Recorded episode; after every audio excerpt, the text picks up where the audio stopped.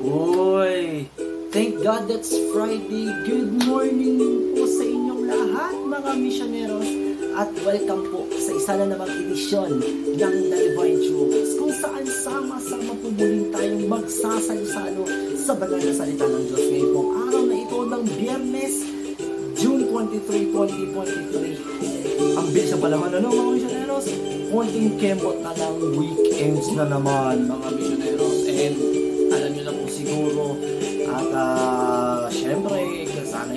okay po kayo palagi. At sana'y nasa okay po yung gising ninyo ha?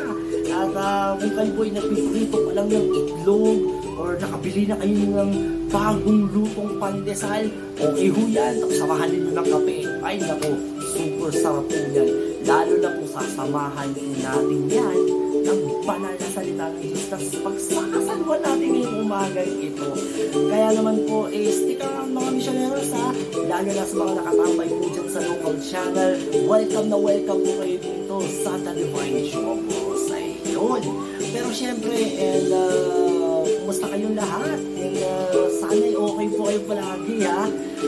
Ngayon naman po eh medyo day po pa lang tayo kasi sabi nga kahapon umpisa na nga po ng ating ikalimang season. Ibig po sabihin mas pinalawak, mas pinaganda at mas pinakulay ang ating programa.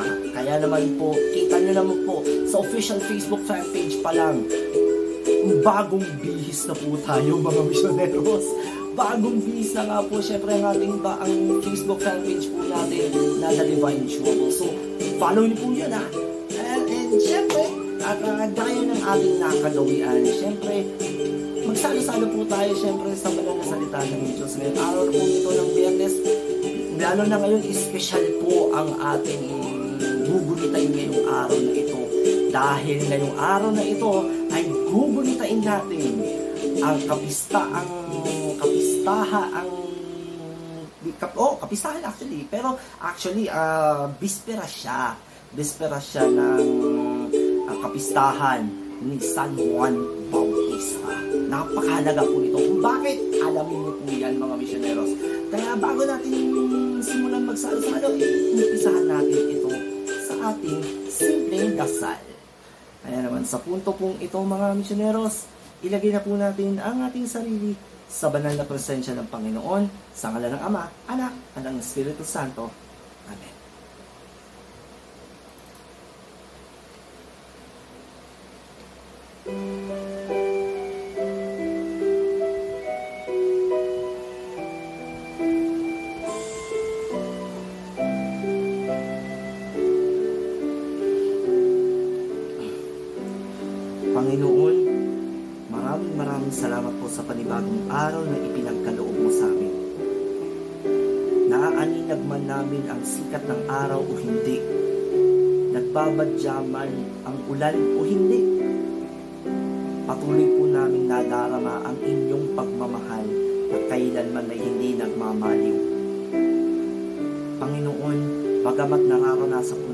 Biyaya ng buhay na inyong kaloob sa amin,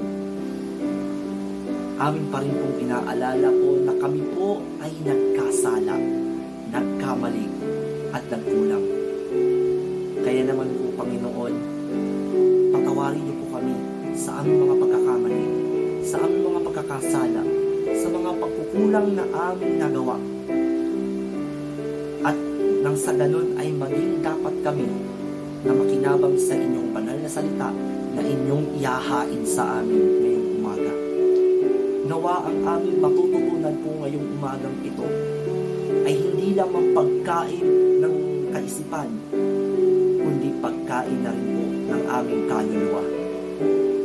Panginoon, sa punto pong ito, kami man po ay masarap man ang gising o hindi, alam po namin na madarama po namin ang inyong pagmamahal na inyong ibinagkaloob sa amin sa pamamagitan ni Kristo na siyang nag-ahari kasama mo at ang Espiritu Santo magpasawalang hanggan.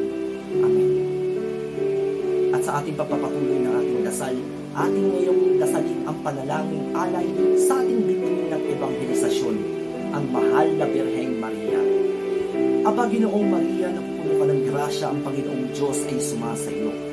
Bukod kang pinagpala sa babaeng lahat at pinagpala naman ang iyong anak na si Jesus. Santa Maria, Ina ng Diyos, ipanalangin mo kami makasalanan ngayon at kung kami mamamatay. Amen. Sa ngala ng Ama, Anak, at Espiritu Santo.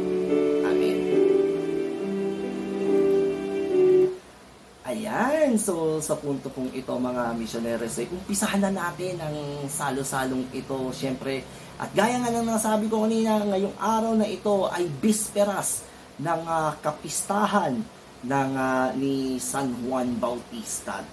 At ang mga pagbasa po natin ay kakaiba ngayong araw na ito. So, umpisahan na po natin ito sa unang pagbasa na manggagaling kay sa Book of Jeremiah, chapter 1, verses 4 to 10. Muli po ang ah, ating ah, ang ating ah, ga- ang ating ah, first reading for today ay magmumula sa ah, pro- kay, ah, sa Book of Jeremiah chapter 1 verses 4 to 10. Pagbasa mula sa aklat ni Propeta Jeremias. Nung mga araw ni Josias, sinabi sa akin ng Panginoon, Pinili na kita bago ka ipaglihi upang maging propeta sa lahat ng mga bansa. Sinabi ko naman, Panginoon, hindi po ako marunong magsalita. Bata pa po ako. Ngunit sinabi niya sa akin, huwag mong sabihing bata ka. Sinusugo kita kaya't humayo ka. Ipahayag mo sa lahat ang aking iuutos sa iyo. Huwag mo silang katakutan pagkat ako'y sasa iyo at iingatan kita. Akong Panginoon ang nagsasabi nito. Pagkatapos, iniunat ng Panginoon ang kanyang bisig. Hinipo ang mga labi ko at sinabi, Hayan, ibinibigay ko sa iyo ang dapat mong sabihin. Ibinibigay ko rin sa iyo ang kapangyarihan sa mga bansa't mga kaharian. Sila'y bunutin at ibagsak, lipulin at iwasak, ibangon at itatag. Ang salita ng Diyos. Salamat sa Diyos. Ang ating salmong tugunan ngayong araw na ito, ating pong itutugon, sa pulpa sa pagkasilang, ikaw na ang inaasahan. Sa iyo lang, Panginoon, lubos akong nananalig. Huwag mo akong pabayaang mapahiya at malupig. Tulungan mo ako ngayong yamang ikaw ay matuwid. Ako sana ay sagipin, sa daing ko ay makinig. Tugon, sa pulpa sa pagkasilang, ikaw na ang inasahan.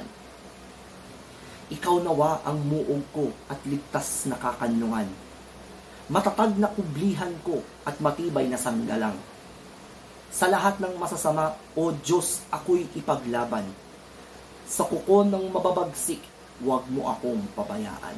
Tugon, sa pulpa sa pagkasilang, ikaw na ang inasahan. Panginoon, sa iyo ko inilagak ang pag-asa. Maliit pang bata ako, sa iyo'y may tiwala na. Sa simulat mula pa, wala akong inaasahang mag-iingat sa sarili, kundi tanging ikaw lamang. Kaya naman ikaw poon, pupurihin araw-araw. Tugon, sa pulpa sa pagkasilang, pagka ikaw, ikaw na ang inaasahan. Pagkat ikaw ay dakila, patuloy kang isasaysay, maghapon kong ihahayag ang dulot mong kaligtasan. Sa pulpa sa pagkabata, ako'y iyong tinuruan. Hanggang ngayon sinasambit ang gawa mong hinga, hinangan. Tugon, sa pulpa sa pagkasilang, ikaw na ang inasahan. At ngayon naman tutungo na tayo ngayon sa ikalawang pagbasa at ang ating pagbasa ay magmumula kay sa 1 Peter chapter 1 verses 8 to 12. Muli po ah, 1 Peter chapter 1 verses 8 to 12. Pagbasa mula sa unang sulat ni Apostol San Pedro. Mga pinakamamahal, hindi ninyo nakita si Heso Kristo, ngunit siya ay inibig na ninyo. Hindi pa rin ninyo siya nakikita magpahanggang ngayon. Ngunit nananalig na kayo sa Kanya. Dahil dito'y nag-uumapaw na sa iyong puso ang kagalakang di kayang ilarawan sa salita. Sapagkat inaani na ninyo ang bunga ng inyong pananampalataya ang inyong kaligtasan. Tungkol sa kaligtasang ito, masusing nagsiyasat at nagsuri ang mga propetang humula sa kaloob na, nitong, na itong nakalaan sa inyo. Sinuri nila kung kailan at paano ito nangyari. Ang panahong ito ang tinutukoy ng Espiritu ni Kristo na sumasa kanila ng paunang ipahayag sa kanila ang hirap na titiisin ni Kristo at ang parangal na tatamuhin niya. Nang kanilang ipahayag ang mga katotohanan ito, ipinaunawa sa kanila ng Diyos na ang ginawa, ginagawa nila ay sa kapak, kapakinabangan ninyo at hindi sa kanila. Ang mga katotohanan ito ay narinig ninyo ngayon mula sa mga tagapangaral ng mabuting balita ng Diyos. Nagsalita sila sa inyo sa kapangyarihan ng Espiritu Santong sinugo sa kanila buhat sa langit. Ang mga katotohanan ito'y pinananabikang maunawaan maging ang mga ng mga anghel sa langit. Ang salita ng Diyos, salamat sa Diyos. Ngayon naman tayo ngayon ay magbigay pugay sa mabuting balita ng Panginoon.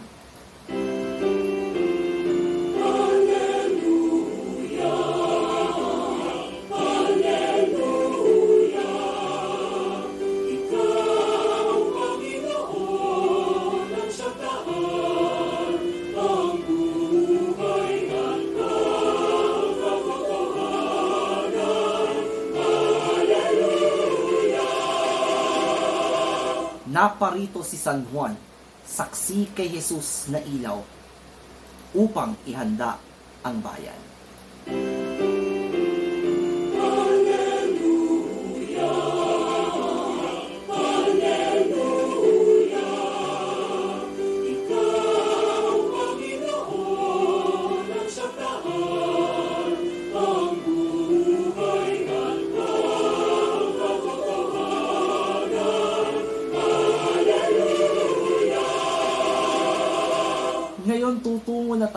Sa mabuting balita ngayong umagang ito. At ang ating mabuting balita ay magmumula sa Gospel of Luke chapter 1 verses 5 to 17. Medyo mahaba-haba po ito mga misyoneros, pero sana'y pagtsagaan po ninyo. Muli po, ang ating gospel po ay magmumula sa Gospel of Luke chapter 1 verses 5 to 17. Sumainyo ang Panginoon ang pagpapahayag ng mabuting balita ng Panginoon ayon kay San Lucas. Papuri sa iyo, Panginoon.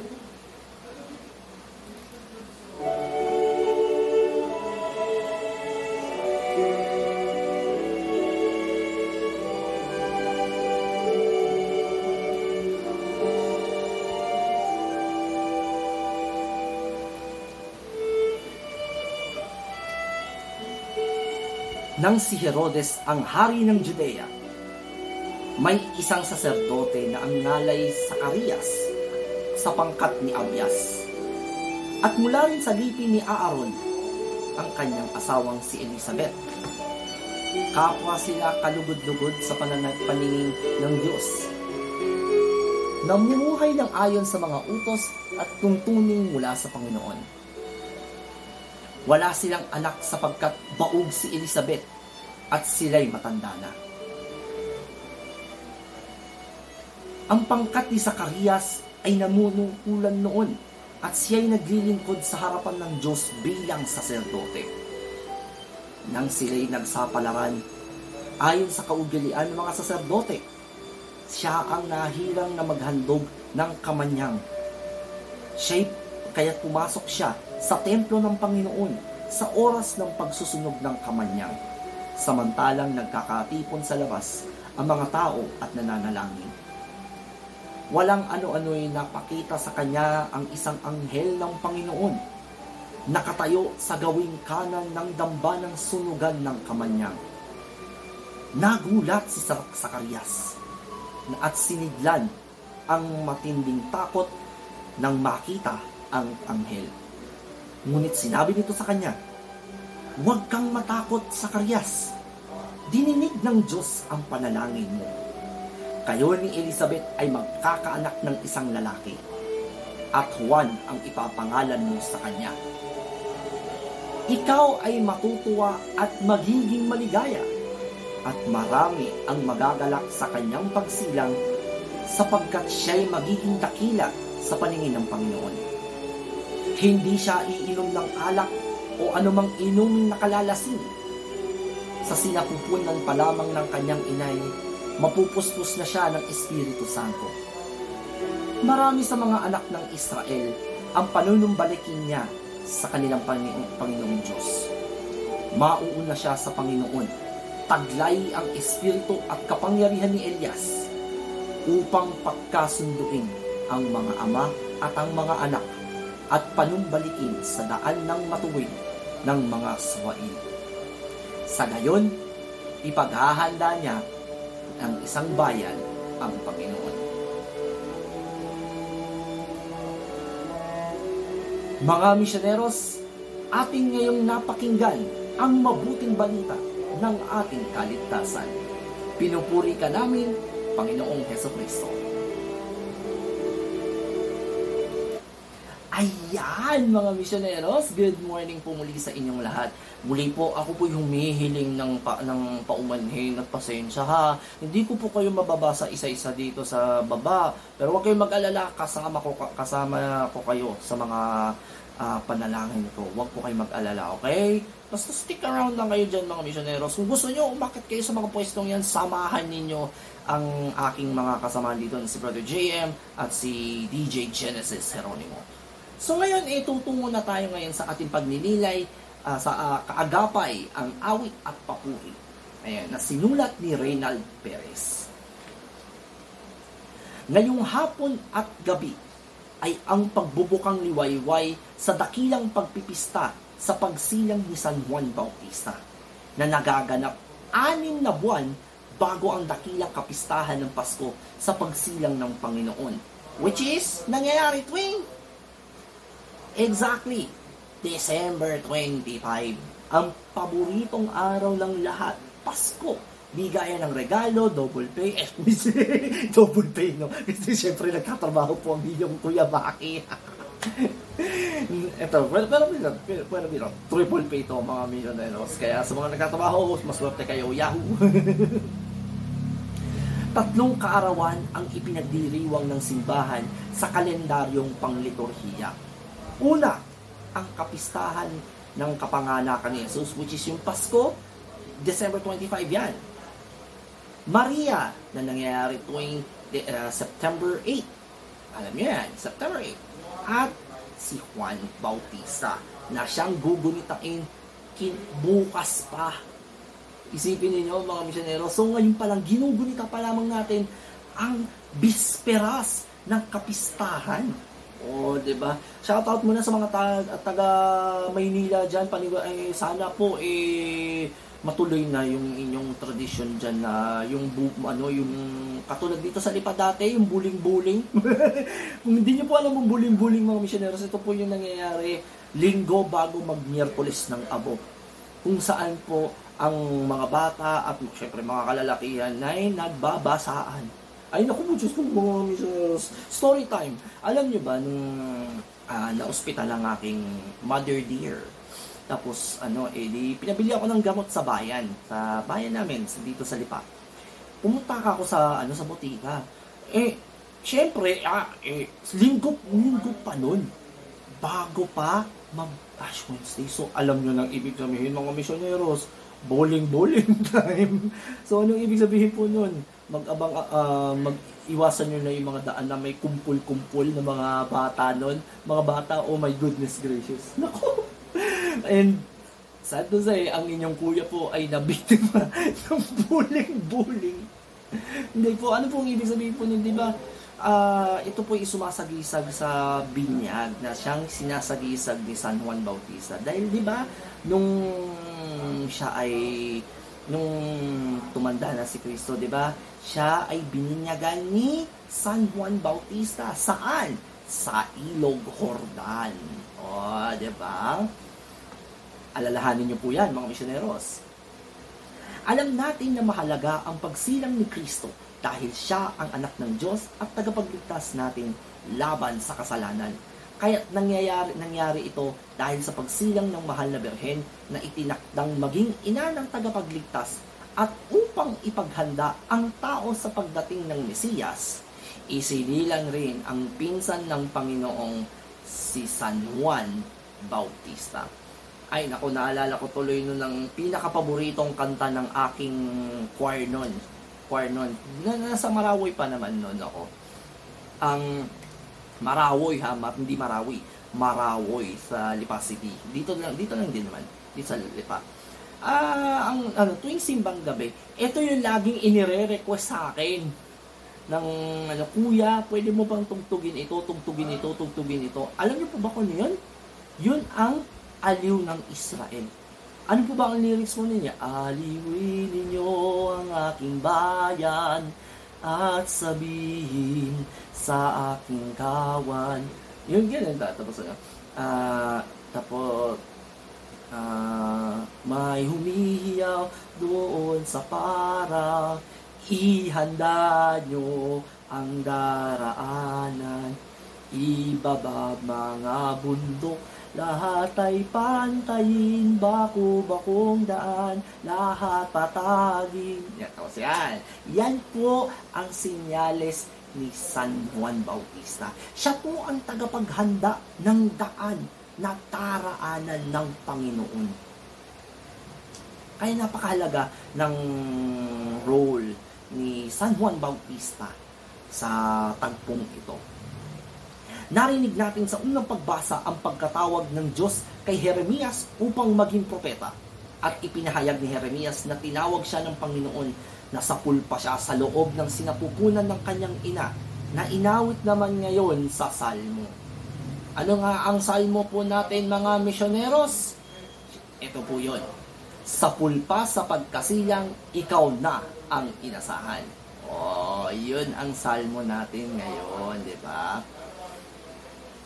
At itong pagtawag kay Jeremias mula pa sa sinapupunan ng ina ay parang katulad ng pagtalon ni San Juan Bautista sa sinapupunan ni Elizabeth nang dumalaw ang Birheng Maria dala ng Panginoong dala ang Panginoong Heso Kristo sa sinapupunan nito. Sipin ninyo mga misyoneros, tandaan niyo po yun, yung visitation, the feast of the visitation of uh, Blessed Virgin Mary to Saint Elizabeth. Ano nga ang naging ano? Ano yung naging sinabi niya? Sino ba ako para dalawin ng ina ng ating Panginoong Diyos? Diba? At nung maki, nang nagkadaong pampalad ang dalawa, ano nangyari?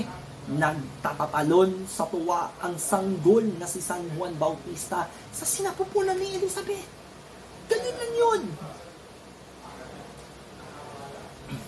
Pero bago man ito mangyari, narinig natin sa Ebanghelyo kung paano ibinalita ni San Gabriel Arcangel kay Zacarias sa dakong kabanal-banalan ang pagtugon ng mga panalangin ng asawa nito at ang kanyang anak ay tatawaging Juan, isang pangalang nangangahulugang ang Panginoon ay mapagbiyaya. Tandaan ninyo, sa tagpong ito, malalaman natin na bago pa man ipagkaloob ang biyayang ito sa mag-asawang Zacarias at Elizabeth. Tatandaan natin mga misyoneros ha, on the context of the Bible, si Elizabeth po ay baog. Baog po. Ibig sabihin, hindi na po kayang manganak at matanda na rin. Balik, di ba? Kung balik, kung babalikan natin ang ebanghelyo natin ngayong araw na ito, mga misyoneros, At sinabi rin ng anghel ang misyon na itinakda ng Panginoon kay Juan na magiging isang tinig na nagpapahayag ng pagsisisi at pagbabalik loob upang ang tao ay tunay na maghanda para sa pagdating ng anak ng Diyos na Mesiyas. Tandaan ninyo, nag, lalo na ngayon naging misyon pa ni Saint John the Baptist ang maging ang iparating ang magbalik loob sa Panginoon. Kaya nga 'di ba, kung matatandaan natin, um, every Ash Wednesday, bakit Ash Wednesday po ang halimbawa, Kuya Maki, eh wala na po tayo sa Holy Week? Yes po. Pero kung titingnan natin kasi, 'di ba, sa tuwing mamarkahan ang krus sa ating mga noo, ano ang sinasabi sa atin? Magsisi kayo at magbalik loob. 'Di ba? Magsisi kayo at magbalik loob. Repent and return. Repent and go back. Bagamat ang pag ang ang nag-aalala noong una si Zacarias dahil sa tagal ng panahon ng pagiging baog ni Elizabeth. Ayan na. Ito ha, take note. Natupad pa rin ang plano ng Diyos na ating masasaksihan sa Ebanghelyo para sa araw mismo ng dakilang kapistahan. Which is bukas po, mga misyoneros. Abangan nyo po yan. Ang pangako ng Diyos ay matutupad kahit sa mga oras na parang hindi ka panipaniwala o kaya kay tagal dumating. Ang paanyaya na sa atin ay makita nawa ang kanyang pagpapalang higit pa sa ating pamantayan bilang tao. Ito, dudugtong ko pa itong pagninilay na ito mula kay Jerome Edison uh, Cunanan o Edson Cunanan. Ngayon ay bisperas ng dakilang kapistahan ng pagsilang ni San Juan Bautista. At sa ating pagdiriwang ngayon, parang lamang tayong nagdedebosyon ng simbang gabi pero sa katauhan ni Elizabeth at ni San Juan Bautista. Kumbaga, tayo ay nasa huling buwan ng pagdadalang tao ni Elizabeth sa kanyang anak. Si San Juan Bautista ang isinugo ng Diyos upang ituwid, linisin, ihanda ang daraanan ng Panginoon siya rin ang nagbibinyag sa Panginoon sa huli. Nawa sa pagdiriwang natin ng bisperas ngayon, ihanda natin ang ating mga sarili sa pagsalubong sa sugo ng Diyos na siyang maghahanda ng daraanan ng ating Panginoon. In short, ito lang naman po ang paanyaya sa atin ng Panginoon. Actually, ito nga ang actually hamon sa atin ng Panginoon eh. Ito ang hamon sa atin umpisa na po, umpisa na ng ating anim na buwang paghahanda at pagninilay sa tatlong pinakamahalagang karakter sa Biblia. Si San Juan Bautista, na siyang gugunitain natin kinabukasan. Si Maria, na siyang gugunitain natin sa ikawalo ng Setyembre. At si Jesus, na gugunitain naman natin sa ikadalawamput lima ng Disyembre. Ano po ba ang kahalagahan ng tatlong characters na ito sa Biblia? Simple lamang po. Sila po ang may pinakamabigat na responsibilidad. Si San Juan Bautista ang siyang maghahanda ng daraanan ng Panginoon. Si Maria naman ang magdadalang tao at magdadala sa sanggol na siyang magliligtas sa atin mula sa kasalanan. Isipin niyo yung mga misyoneros. Ibig sabihin pala, dahil nakatawid na po tayo sa mid-year, mga misyoneros. So, syempre, eh, ano pa bang hinihintay natin? Maghanda na tayo. Ihanda na natin ang daraanan.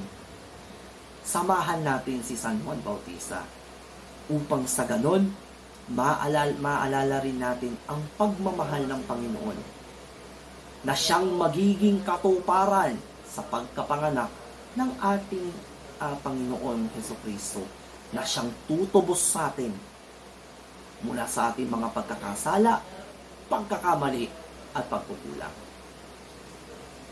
At kaya naman sa puntong ito, gusto po sana kayong anyayahan muli, mga misyoneros, lalo na ikaw kapatid na ikaw ay may pinagdadaanan, pikit ka muna. Uh, umpisahan na muna natin, siyempre.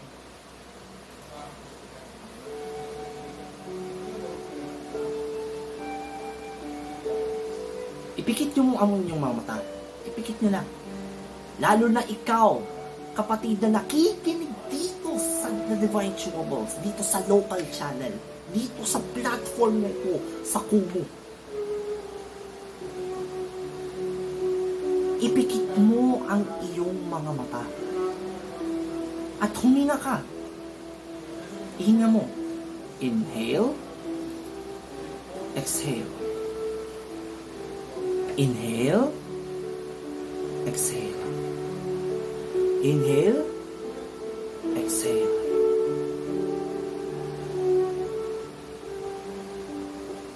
Pakiramdaman mo ang iyong sarili. Damhin mo ang Panginoon na lumayakap sa iyo. Ikaw kapatid, na ikaw na may pinagdadaanan ngayon, na may mabigat na pagsubok na hinaharap. Ikaw, ikaw kapatid, yes, ikaw kapatid, na nadapang-dapa na dahil sa mundo. Na nadadapa dahil sa mga pagkakamali. Na nasusubasog na, kakandasubasog ka na dahil sa iyong mga pagkakamali, pagkakasala at pagkukulang.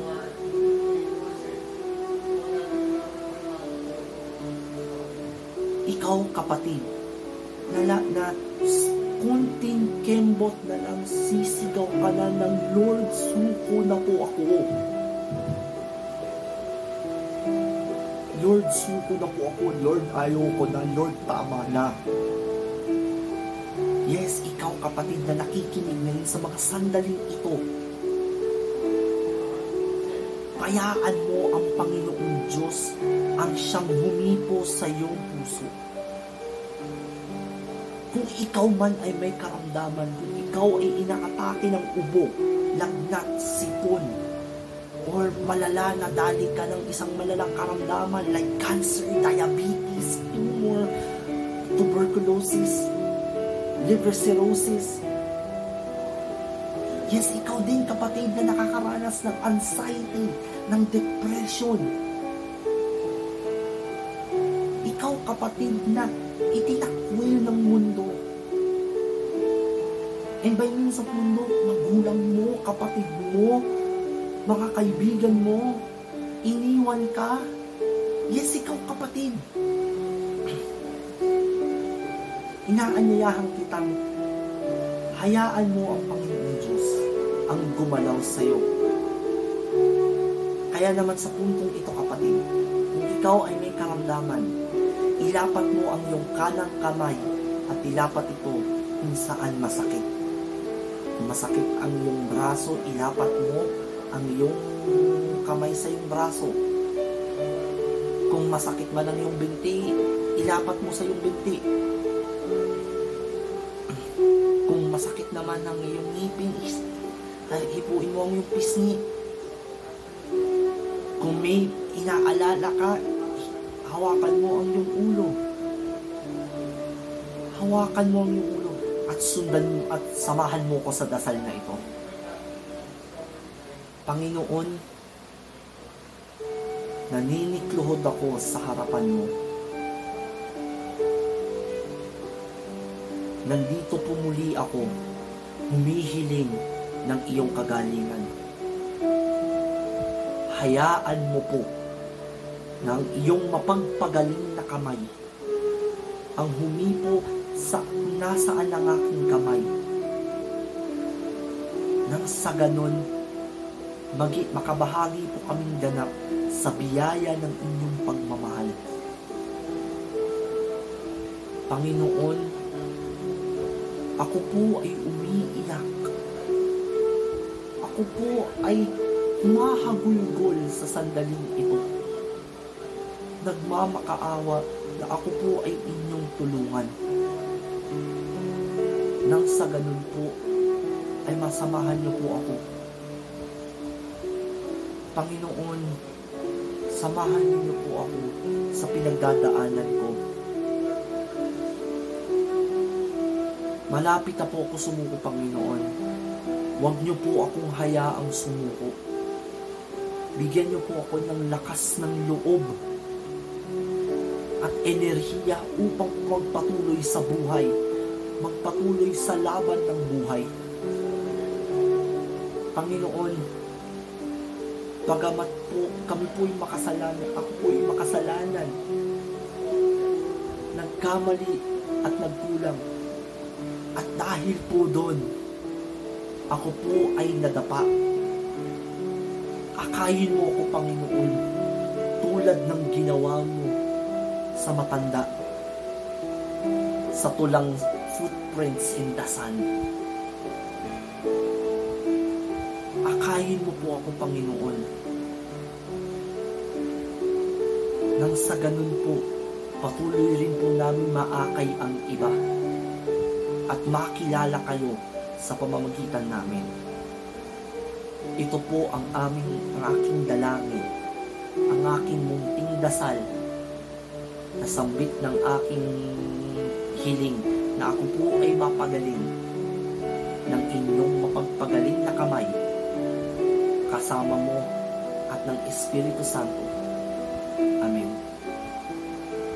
Sa puntong ito, habang dinadama ninyo ang pagmamahal ni Kristo, hayaan kung hayaan ninyong dasal, uh, uh, sama po kayo sa dasal nito.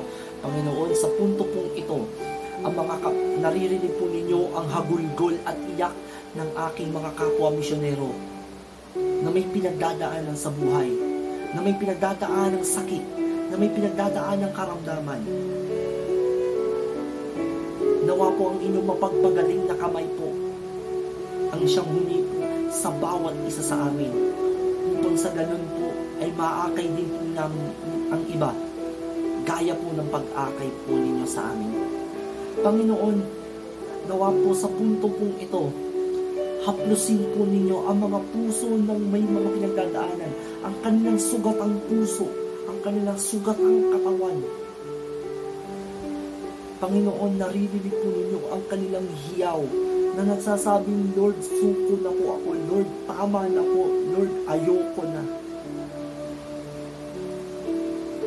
Ngunit, Panginoon, alam ko po na hindi niyo po sila pababayaan. Kaya naman po itinataas ko po sila sa inyo. Kayo na po ang magbigay ng kagalingan sa kanila. Akayin niyo po sila sa mga pinakamadidilim na sandali ng buhay nila. Bagamat hindi po nila kagustuhan ito, alam po nila na hindi po sila karapat dapat. Ngunit sa isang salita mula ng Panginoon, hayaan po ninyo na mapawi ninyo ang liwanag, ang dilim na siyang, na siyang bumabalot sa isipan at puso ng bawat isa. Panginoon, sa punto pong ito, ang mga kapatid po namin ay humihiyaw po sa inyo. Humihiling na nawa po ay samahan niyo po sila sa mga pinagdadaanan po nila. At nang sa ganun po, ay patuloy ka nilang uh, papurihan at bigyan parangal na lagi, mong, na lagi kang nagahari sa aming buhay kasama ng Ama at ng Espiritu Santo magpasawalang hanggan. Amen.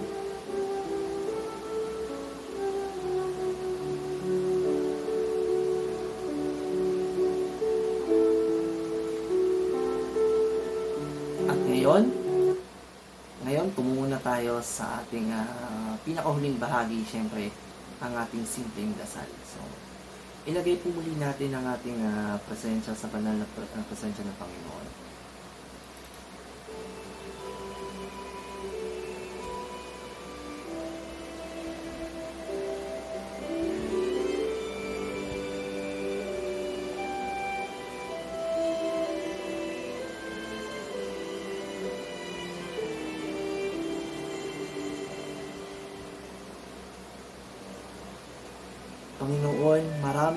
maraming salamat po sa umagang ito at maraming maraming salamat din po sa pagsa sa pinagsaluhan po namin banal na salita. Panginoon, maraming salamat po sa pagpapaalala niyo po sa amin ng inyong walang hanggang kapangyarihan na kayang gumawa ng mga imposible sa oras na hindi po namin inaasahan. Panginoon, alam po namin na ang, na ang panahon po ninyo ay iba sa panahon namin. At kayo lamang po ang nakakaalam kung kailan niyo po igagawad sa amin ang mga biyayang ito. Kaya naman po Panginoon, iniaalay po namin sa inyo ang aming mga sarili upang sa ganun may mapagpatuloy po namin ang pagkikibaka sa buhay na ito. Nakala na kasama niyang ni Kristo at ng Espiritu Santo, iisang Diyos, magpasawalang hanggan. Sa ngala ng Ama, Anak, ng Espiritu Santo. Amen. At dyan na nga po nagtatapos ang mahigit ah, halos kala ah, 45 minutes o 45 minuto nating pagsasalo-salo sa banal na salita ng Diyos. Grabe at ah, muli po ako po ay taus-pusong nagpapasalamat sa inyong walang sawang pagsuporta at uh, tiwala at pagmamahal sa The Divine Chewable. Thank you, thank you po mga missioneros, mga chewable missioneros natin. At palakpakan naman natin, grabe. Oh. Grabe. Pero huwag po kayo mag-alala. Kung hindi niyo po nakabutan po itong programang ito at nahuli po kayo, huwag po kayo mag-alala. Dahil meron po tayong replay sa ating official Facebook fanpage, The Divine Chewables. At syempre, meron po tayo sa Spotify. So hanapin niyo lang po ang JMA TV Podcast 2020 po. O nga pala, sa mga nakikinig pala sa Just Me and Radio, hello po, good morning po sa inyo. Ayan, so sana po eh ah, may dala po ninyo ang mga natutunan po natin ngayon. At muli po, ah, advance happy fiesta po sa mga bayan po ng San Juan sa Batangas na siyang patro, na ang patron po dito ay si San Juan Bautista. Ayan. So, at ah, so, muli po, um, gaya ng dati po, syempre, eh, samahan niyo po kami, um, pansamantala po, ah, ako muna magpapaalam sa inyo, pero baka kasama niyo pa po ako mamayang gabi, alas 9 ng gabi, sa God's Word Tonight, kasama si Queen Elsen, that official, so sundan niyo po siya. Kaya naman, syempre, kung may katanungan kayo o suggestion, welcome na welcome po kayong ah, mag-PM sa pamamagitan ng ah, ah, pag-send ng mensahe o mag-comment sa mga pinopost namin sa official Facebook fan page ng The Divine Show. So muli po, eh, maraming maraming salamat po sa local channel, channel at maraming maraming salamat sa ating mga lokalistas na patuloy na dumadaan, sumusuporta, tumatambay at nakikidasal sa amin ngayong umagang ito. Kaya naman po mag magsama-sama po muli tayong bukas alas 8 ng umaga. Espesyal na araw na po ha. Kapistahan na po kasi ni San Juan Bautista. Kaya naman syempre, samahan niyo po kami bukas alas 8 ng umaga para sa isang na namang umaga na punong-puno ng inspirasyon. Hu at hugot mula sa salita ng Diyos. Dito lang kung saan together hashtag let's chew on God's holy word. Ito po ang inyong kapartner sa agahan. Ito po ang The Divine Chewables. So, syempre, sa ngalan ng bumubuo ng Barako TV, The Divine Chewables, Chewables Online Live Streaming Ministry Foundation, Radyo Barako, K2 Katoliko and Kumu, uh, The Prime Movers Official, uh, Deepening Faith in God Productions, syempre, uh, Unboxing Catholicism in the Abundance Network, Family Rosary Crusade, St. Paul's Media, Jesuit Communications Foundation Incorporated, at ng uh, Shepherd's Voice Radio and TV Ministry, na uh, the makers of uh, Kirigma, The Feast, and Inside the Fishbowl.